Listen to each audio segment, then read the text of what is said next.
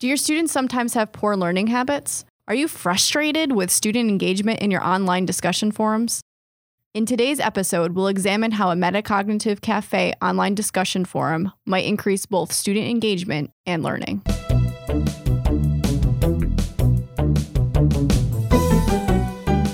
Thanks for joining us for Tea for Teaching, an informal discussion of innovative and effective practices in teaching and learning.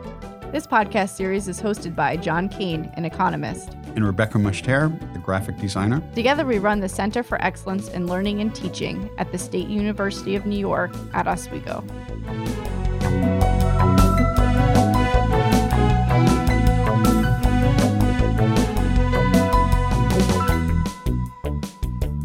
Our guest today is Judith Littlejohn, an instructional designer and historian from Genesee Community College in Batavia, New York. She is the 2014 recipient of the State University Chancellor's Award for Excellence in Service and the 2015 recipient of the State University of New York Award for Excellence in Innovative Instruction. Welcome, Judy. Thank you. Today's teas are. Oh, mine is a Twinings Forest blend that I got in Epcot. Mine's uh, English afternoon and mine is a Tea Forte black currant tea. Today, we'd like to talk to you about the Metacognitive Cafe online discussion forum that you developed. What prompted you to develop this? At Genesee Community College, we have a provost who really promotes critical thinking. And as part of her initiatives, in January 2014, we had a critical thinking workshop with Rush Cosgrove from the Foundation for Critical Thinking. And so at that point, he talked a lot about the elements of thought and different ways to critically analyze whatever we're reading.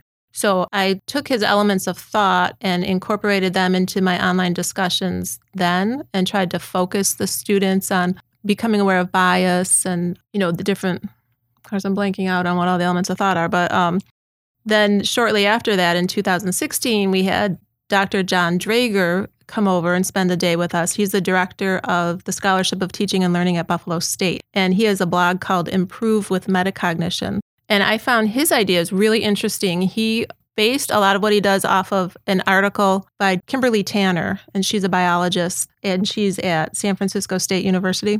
And she wrote an article about helping students in biology with their metacognition. And she had a table of discussion prompts that she uses. And so John Draeger shared Kimberly Tanner's table of prompts. And it was all about what they were getting out of the reading and becoming aware of how they learn and what's successful for them in their struggles to try to learn all this biology content. And so Draeger works with grad students. And a lot of what he did was really interesting, but where we are in the community college, we have the fundamental problem where it's a struggle to get the students to read. So I thought it would be great to implement questions that help students reflect on how they're learning and what they're reading. But initially, we have to get them to read. So I took the table of prompts that Draeger had and kind of broke them down a little bit in a way that would force the students to have to read at least parts of the chapter in order to answer the questions. And so that led to a series of low stakes discussion questions separate from the content focused you know the higher stakes um, discussions that they do throughout the term. And so the students have to engage with specific parts of the chapter of the book and discuss those. And then from that i kind of branched out into other ways that they think about how they're learning think about how they're reading and how they can transfer their knowledge and, and things like that and just become aware of the process of learning, thinking about how they learn, and thinking about thinking, which of course is what metacognition is. How so. do students respond to just the term, the metacognitive cafe? Many of them probably haven't heard that term before. Well, I, I, do put the definition at the beginning of every discussion prompt. I just copy and paste it into each discussion so that it so it's a reminder. It reinforces what you're doing with it. Consistent. Right? Yeah, so yes. it's for consistency. So they see the definition all the time. I, whether or not they read it, I don't know. But I noticed that over the course of the semester, at first they'll call their discussion post, you know, like meta, meta one, meta two. And now we're into week, we just started week 11, I think. And so they're starting to write out the word metacognitive cafe. And they so to me that indicates that they're focused a little bit more on what they're doing. They're paying attention a little more. And i survey them a lot to try to get feedback on what they think of the discussions. And it, it's been overwhelmingly positive. I think one of the byproducts is it builds a lot of community in the class. The students are sharing what they're struggling with content wise and how they're approaching content that's unfamiliar to them how they reread things or if they take notes and things like that. And they're really giving each other advice and strategies. So, and this is taking place in an online environment environment, right? Right. It's completely online. I have two courses right now History 101, which is ancient world, and History 104, which is early Western tradition. And so currently, those two courses are engaging in these discussions. Earlier, when I saw you present on this, I was really impressed by it. So I've tried it myself, and it's worked really well. One of the things, as you mentioned, is that students start talking about their struggles in the class and it, they start to get to know each other a lot more, at least in my experience. And you had relayed the same sort of thing when you talked about it earlier. Could you mm-hmm. talk a little bit about that aspect of it? Yeah, I find that I'm not sure if it's because it's low stakes and the, the pressure is off, but the students share a lot more in these discussions. They tell uh, surprisingly personal stories of what their home life is like and what I, I'd ask them to talk about their study space, you know, their workspace. Do you read and write in the same location? Do you try to read in a quiet place or whatever? And I encourage them to share pictures of where they do their assignments. And it's surprising how much they share. And I feel like you can, you know, I think over an, the course of an online term, the students kind of group together by the early posters and the late posters, but it really is solidifying this community and they they're supportive of each other. They're talking about what they have in common, if they have the same major, if they have the same struggles. I think a lot of it is finding that other students are struggling with the same content that they are is really affirming for them. They feel, you know, like I'm not the stupid one. I, I can learn this. If they figured it out, maybe I can too. And they, they really are supportive. So it's been pretty interesting to watch. And they also share study strategies. When you talked about learning mm-hmm. spaces, you, they probably, at least in my class, I've used some of the same prompts. Right. Uh, they'll often talk about how important it is to have a place where they can have focused concentration without interruptions. And for some other students, that's a bit of a surprise. So it is. Right. I have students who, you know, they work two jobs, they go to school, they have kids, they're primary caregivers for their aging parents, you know, all kinds of things are going on. And they'll write about how, well, I'll read for 15 minutes in my car before I go into my, you know, my second job or whatever. And a lot of them are studying in a very haphazard way like that. And I think they watch the post of the students who say, oh, I plan this into my day, I schedule my time, and things like that. There's a lot of discussion of time management, and it really wakes some of the students up to say, okay, if, if my education is a priority, my studying has to be a priority too. And then they think they try to reorganize their time a little bit better. What role do you play in the conversations? Because it seems like that's moving away from the content area stuff to more about like how you how you are a learner how you exist right. as a learner one of the things that we talked a little bit about in a reading group that we had on our campus recently was about kind of the faculty member be, becoming a little vulnerable in certain circumstances so that uh, students can relate to them a little bit more and they're not just like some sort of authority figure who has no emotions. Mm-hmm. So, with these discussions, I try to, I don't insert myself a whole lot, but I try to get in there a little bit now and then. I use, I, we use Blackboard as our learning management system. So, I do turn on the post rating. So, what I do is I give, so that means you can give the students stars on their discussions, like zero through five stars. So, whenever somebody posts, you know, what appears to be a genuine response, their initial post, I give them the five star rating. So they know and they can tell that the instructor gave them the rating. So they know that I'm right there, that I read what they wrote. Even if I don't comment, they see the stars. And then where I feel like it's appropriate, then I will comment on somebody else's. And I do, so that one where we talk about our, our workspace, I do share a picture of my office setup at home because that, so I teach as an adjunct. So most of this is going on when I'm at home after my workday. And so I show them that. And there's a, a few different things that they come up with. So I have one pretty basic question, which is why is it important to read the chapter before you start to take the quizzes? One of the students made a great analogy and she said, I read the chapter before I do the quiz or before I start the writing assignment because if I was trying to change a tire on my car and I had no idea how to where to find the jack, how to how to take the tire off, and any of where any of the tools were, and how to go about the process, I would not be able to change the tire in my car. and it was pretty good. And so I jumped in on that one and I said, Well, I really like your analogy. And then that kind of led to more discussion of analogies and things like that, which I like because I think sometimes when the instructor posts, it kind of ends the conversation. And sometimes people won't post after the instructor. So I liked that one. So yeah, I'm just kind of on the sidelines, mm-hmm. I'd say, and try to jump in now and then where I feel like it's not going to hinder the conversation. And um, but support it. Right. Yeah. Support it going back to a point you made earlier about things bleeding through and them getting to know each other, uh, the first time I used this was last spring in a labor economics class, where I, in some of the discussions, I'll ask them to talk about how the material relates to their future career or how it relates to other classes I'll be taking. And they started opening up quite a bit in my classes too about their work environment, about their family environment, about having to work a couple of jobs in some cases, or raising small children, or having relatives who had health issues that they had to assist with. And what was really interesting is that bled over into the content discussion. So when they were talking about various labor market topics, they'd make references to other people's living conditions and how they might be able to relate to this concept or how the things they had said in the other discussion were relevant here. And it was nice to see that bleed through because they, they were making posts that were much more meaningful in both discussions than I've normally noticed in the past. Nice.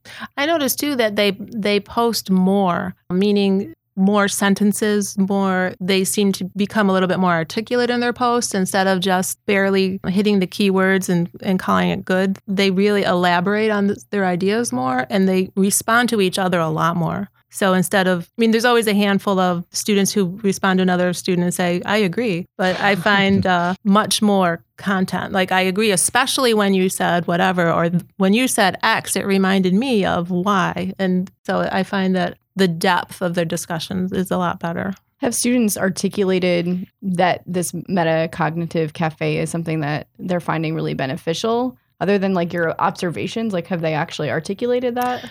Yeah, so I survey them. In addition to the institutional, you know, end of course survey, I do give them informal surveys in the class through Blackboard. And I typically do a halftime survey and then an end of course survey and I give them five extra credit points so that to encourage them to answer so I can see who responded but not what they said. Mm-hmm. So it's still anonymous in that respect. And I just finished up the halftime survey and I wrote down a quote that one of the students. So in the surveys that I write, I can ask very pointed questions about what we're experimenting with. And as an instructional designer, I try all different things in my classes and I want to get feedback while it's live and while we still have the the other half of the semester to make changes. So, but one of them in History 104, the Western tradition said, "The metacognitive cafe is a great idea. It seems like a small break from ordinary coursework where you can actually talk about how you do the coursework, which is interesting."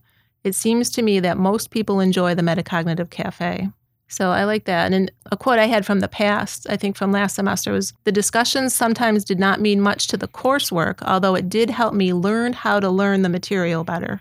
And I thought, you know, I was having a conversation with my mom yesterday about teaching and what she was asking me a lot of questions about teaching online. And I said, you know, my whole thing is, of course, I want them to grasp the learning outcomes, but I don't care if they memorize dates and names as long as thematically, you know, they understand the major themes throughout history. But if if I can help them learn how to learn, then they'll be unstoppable. Like that's my whole goal is to make sure the students can figure out how to tackle some new ideas and figure them out and look at them with a critical thinking perspective and make the most of it and take it with them. That's something that so. I like really value in my classes too. I teach mostly web design classes, so students really have to learn to learn because the stuff changes all the time. Right. Yeah. And they don't realize how important that is. So it seems to me like the metacognitive cafe is a good opportunity to help students kind of move away from the idea of fluency illusion or the the idea that like oh this is really familiar so therefore i know it to right. kind of recognizing that like there is a way that we retain information and we need to practice it and retrieve it and all of those sorts of things. And by having kind of those guided questions they become more aware that that's even a thing. Right. Yeah i agree. I think it's uh it it's been good I think it's it's not a whole lot of effort on my part, and it's not every week. I give the students a checklist of what they have to accomplish that week and approximately how long each activity will take. And I usually put about 20 minutes for this, so I don't think it it takes a lot of time for them to go through the process of typing up their response. I don't know how much time they spend thinking about it, but I do think it's really been helpful, and I I think it's worth carving that time out of the week for the students to do that. Can you share some examples of some of your questions? Let's see, I brought an index card with a couple of questions. So the first one that I asked them is that first week. So say in History 101, the ancient world, they, it talks about the agricultural revolution. And I just fundamentally say, what did you already know about the agricultural revolution? And what did you learn in this chapter that was new to you?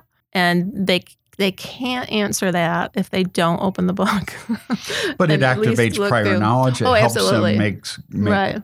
You know, But remember, my first goal was to is to get them to read. So at least you know they have to look at the book. They've got to at least read the five or ten pages on the agricultural revolution and find some new idea that they can point to. And so uh, it's a little nudge to get them to develop better practices. and too. I follow it up. The next thing they do, um, well, every week, every chapter they do mastery quizzes. And if they don't read the book first, the mastery quizzes take close to three hours. And I tell them to budget two hours every week. You know, after they spend an hour reading, then two hours for the quiz. and are these and, the uh, inquisitive quizzes in Norton? Yeah, yeah, I use Norton. Inquisitive, if you're not familiar with it, it's uh, sort of a gaming method of quizzing. And so the students have to wager. Um, they wager points according to how confident they are that they know the answer. And they have to earn 1,500 points in the quiz to get 10 points in the gradebook. So if they're wrong, they lose points. So it forces them to think about how well they know it, which is also another way of yes. developing metacognition. Right. And then it's set up really well to keep targeting the questions that they're getting wrong. And it tells them where to look in the book and, th- you know, gives them a lot of helpful feedback. And the, the students overwhelmingly like those quizzes. They, they dislike them at first because they're not used to their chapter quiz taking so long. But once they get into it and get used to how the system works, they really do like it. They've got different kinds too. So they'll, you can watch a short video clip and then answer a question, or they've got sorting and putting things in order, which I love. You know, I love to do timelines and cause and effect type things. And To help them So- make connections across Mhm. events. right, so it's not just multiple choice quizzes or just true and false. So I like that a lot. But yeah. Oh, so that was one question. Here's one. Yes. I knew we were talking about something. So yeah, I ask them what interesting fact did you learn? Oh, and then an, another week, you know, I'll say, did anything new or interesting in the chapter change the way you think about, you know, X? Like change the way you think about the Middle Ages, or what information, you know, to sort of like change any pre, you know, to address those preconceived notions that people have. I think at this level, the students have trouble understanding the difference between what they learned in high school and what history is in college because they don't understand that high schools teach them citizenship and not history, not major global historical themes. They think they know global history, but they really don't. And so a lot of what they learn in college is pretty eye opening if they will admit that their eyes need to be opened. So, Because students come in with pre-existing Mhm. models of how the world works, exactly. and much of it is wrong. And Yeah. we need to tear that down, but they have to recognize it and forcing them to confront that and think about that and reflect on that hmm could be really helpful. especially Right. because students you know they're trying to they're trying to just get the grade sometimes especially if they have a lot of other things that they're balancing in their lives and they don't take the time to reflect so by building it into your course right like we can finally get students to kind of make those connections. But we have it, you know it, it becomes sort of the responsibility of a faculty member to help students develop that practice because it's not intuitive. It seems like an extra right? Like Right. an extra little thing but I don't think they always see the value in it until they've done it. Right. Yeah. And it's tough. I think it's really tough with a gen ed that if I have a class of 32 students, typically there's one who will say they want to be a historian. All the rest of them are only there because they need a world civilization requirement and they, they don't want to take the course. They'll say it right out. You know, I don't, I'm not interested in history. History is boring. And so, you know, you've got that uphill struggle right there. And then for them to realize they need to take serious time on this course that is not in their program as they see it. It, it can be tough. I have a couple students right now who just don't seem to understand why you would have to take history, say, if you're going to be an artist. Which, you know, how could you not? how could As you not want to like, take history as an artist? Because yeah, it's like influencing artistic movements. Like history and art, I think reflect each other. And if you, why would you only want half the story? So that's tough. I'm so glad that you brought up the stuff about general education because I think a lot of faculty struggle with some of the same issues, right? Like, why am I here? And then trying to get those students engaged is such an upward battle, or at least it feels like it is. Are you finding that the Metacognitive Cafe is starting to convert some of those folks? A little bit, a little bit. That, and I also work really hard in all my classes to help the students find something in history that they can kind of latch onto. So they Um, thematically, so early on within the first couple of weeks of the class, they need to find a theme to track. So if you if you are an artist, you could choose art, or if you're a sports person, you could choose you know sport history and kind of track how what changes and what new trends and things started throughout whatever era we're studying. And I think that helps a lot too because you know it gives them a more personal connection. Yeah, exactly. If, connects so to their can, prior knowledge and information. Right, and so that's helpful. And they do. I do have them kind of share that too. You know what, like what topics they're researching and why, and those discussions are fun because when students are do working on research papers and they spend all this time looking for sources and writing their outlines and all that and finally writing the paper to finally be able to share what they've been researching i think is really good that it's easy to do that in the classroom, but online it's a little tougher. So I try to make sure they have a forum where they can point out what the most interesting things they've, they've discovered during their, their research process, where they're finding sources, and the different facts that they discovered, I think is helpful.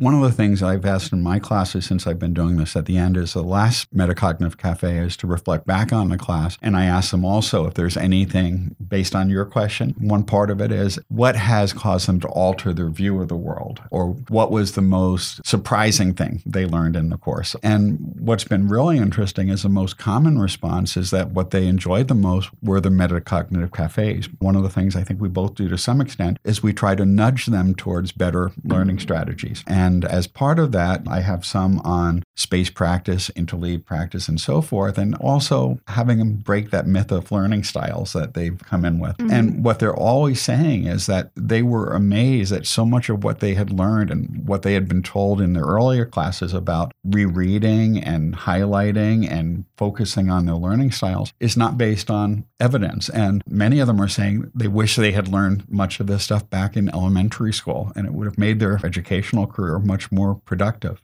Sounds like, you know, in, in both of your cases, an interesting way of, you know, if it's a gen- general education class that maybe students aren't buying into the subject matter, at mm-hmm. least they can buy into the idea of learning how to learn and finding strategies and things that could apply elsewhere through the lens of a particular discipline which if anything at least that's something that they can like connect to mm-hmm. if they're finding it hard to connect to the content yeah that's a, that's a good insight now, one thing we, we usually ask is what lessons have you learned while doing this? How has your practice changed over time? Hmm. It sounds like it's worked pretty well from the beginning. I think um, a few of the questions could be a little bit more thoughtful. I don't know. I ask them things about, you know, like motivation and um, how, how will they transfer the skills they're learning in this class to their other courses we have a 16 week semester. So, first week we don't do one of these. So, we've got 15 of them. And I try to kind of alternate between going back into the specific chapter so they have to look at it or else, you know, just their own personal way of learning and try to line things up so that to a certain extent it goes along with what else they're doing in the course, if it's research or, or timelines or things like that. So, every now and then I just have to look back and make sure that as I change the course activities that the metacognitive cafe discussions are still oh, aligned, aligned well. correctly. Yeah. I like John some of what you said about giving, you know, having them read about the myth of learning styles and whatnot. Some of that material I send out in announcements throughout the week and just give them different resources that they can look through, but maybe incorporating some of that more because some of that is hard to dispel. and some of them resist it. Uh, yeah. When I've done that, you know, some of them said they just don't believe it. Uh, this semester, I had an interesting experience where I posted a short video as a prompt on one of them from the Learning Scientists. They have some nice videos there on, on how we learn. And students were saying, well, they only talked about a couple of studies, and I'm not convinced. I'd like to see more evidence. So I posted a list of five or six papers, and they were really grateful and they were discussing those. And that kind of uh, surprised me because usually in an informal discussion like that, it tends not to get quite as technical. And it's been interesting. So from now on, i have been adding some research papers on at least the things that are related to learning science and so forth, uh, just to provide more support. That's a good idea to, to add that up front in the question because sometimes I'll follow up on something that they're discussing. And if the student isn't if they're not posting till the end of the week and you know the late posters they then sometimes the students won't go back and read it. So i may have I may post some information that would reinforce or re-explain what what it is they're trying to talk about but they've already moved on and they're not going to go back and look again. So that's a tough thing in blackboard. If there were a way that you were alerted that somebody posted you know responded to your post or things like that like one of the failings of blackboard. So some of these questions could have supporting material sort of embedded within and they could choose to engage with that or not but that would that might be a good idea to try in the future I like the idea of sort of having the opportunity to engage with those extra materials, but not a requirement to do mm-hmm. so. So that might help to engage like the wide range of students that we have. Some who might want to take the deep dive, and others who maybe don't want to, but at least you can hit them somewhere, right? Right, and, and allow them to engage with the subject matter. You know, they might watch a short video, but they don't want to read the paper. And But- the, the way I've been phrasing it Mhm. since then is I have the short video. They're usually five to 10 minutes. And then I'll put, for those who would like to see more evidence in parentheses, here are some resources. Oh, that's a great idea One of the things we normally ask people is, what would you like to try next? It doesn't have to be related to this in your classes. Actually, based on what we've just discussed, I think the next thing I would want to do is in, embed, you know, some of the articles and videos that you referred to and that type of thing. And I think that would be good. Just you know, kind of update the questions, update what they're working on, and just help the students learn how to learn. Great. Great. and it's working really well. I was Yeah. so impressed when I saw the results and you shared with us some of the comments from students that I had to ado- adopt it right away, and I, I'm going to keep doing it yeah. as long as it keeps working as I well. adopted a couple of the questions. I didn't do the full thing, but I did use some of the questions, some of the questions, especially the workspace one um, Mhm. for some of my students, and it, it was really interesting. So I'd like to figure out how how I can do it more too. Yeah, I like. I want in.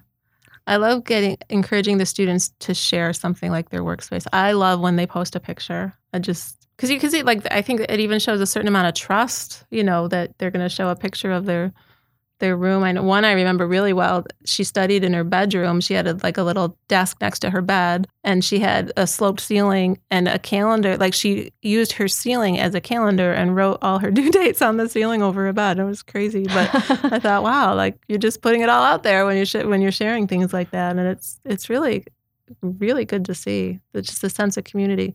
So I, I think these little discussions that started out just trying to get them to read sort of compounded into all these other benefits that I didn't anticipate at first, but I, it's really great to see. So I'm glad you guys are interested in it too. I think it's come up probably at least a dozen times in workshops just this Yeah. semester. I've suggested it to many of our faculty, particularly in online classes, because it really does help build a sense of community that I've never seen in my online classes before. Hmm. Good. One, oh, I know. Okay. Uh, I know. I knew I had an answer to that. Um, one thing I want to do, and we, John and I were talking about this the other day when we were arranging all of this, is I think it would be really interesting if we could go back over, you know, this is my fourth semester of this now. So if we could kind of go back and see how the students responded to these discussions, and especially the ones who said, well, I already knew this, I already knew this, or, you know, the ones who are in denial, and then see how their final grades were and Mhm. kind of chart that over time maybe see how they do in their program and as opposed to the students who are who you can see by their responses are more open and saying oh i'll try this and i'll try that and see how their final grades were and if there's any patterns over time i think that would be really interesting It'd be really interesting if, if other people are adopting stuff too to actually have it in some different disciplines and Yeah, that would be and stuff to see how that how that might Yeah. turn out. We can all do that Sounds and like get you back have together a in a scholarship of teaching Yeah. and learning like article coming your way. My informal observation is that the students who tend to be the last ones to post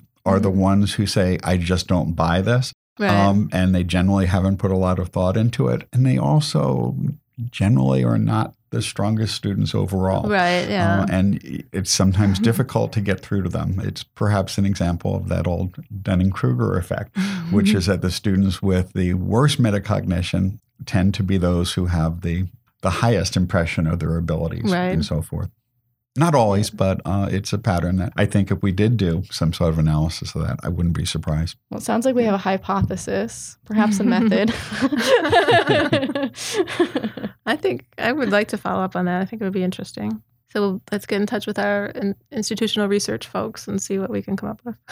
Sounds like a plan. Okay. And we will post show notes that will include the resources that Judy mentioned. Mm-hmm. Uh, we'll include the questions that we've included in the, the notes, as well as any other materials that we find interesting. Yeah, thanks Or for joining us today. I Well, really thank appreciate you. taking the time.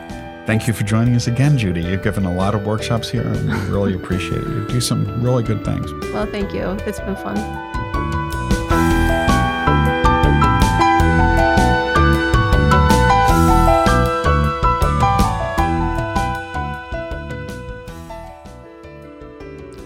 If you've enjoyed this podcast, please subscribe and leave a review on iTunes or your favorite podcast service. To continue the conversation, join us on our Tea for Teaching Facebook page. You can find show notes, transcripts, and other materials on teaforteaching.com. Music by Michael Gary Brewer.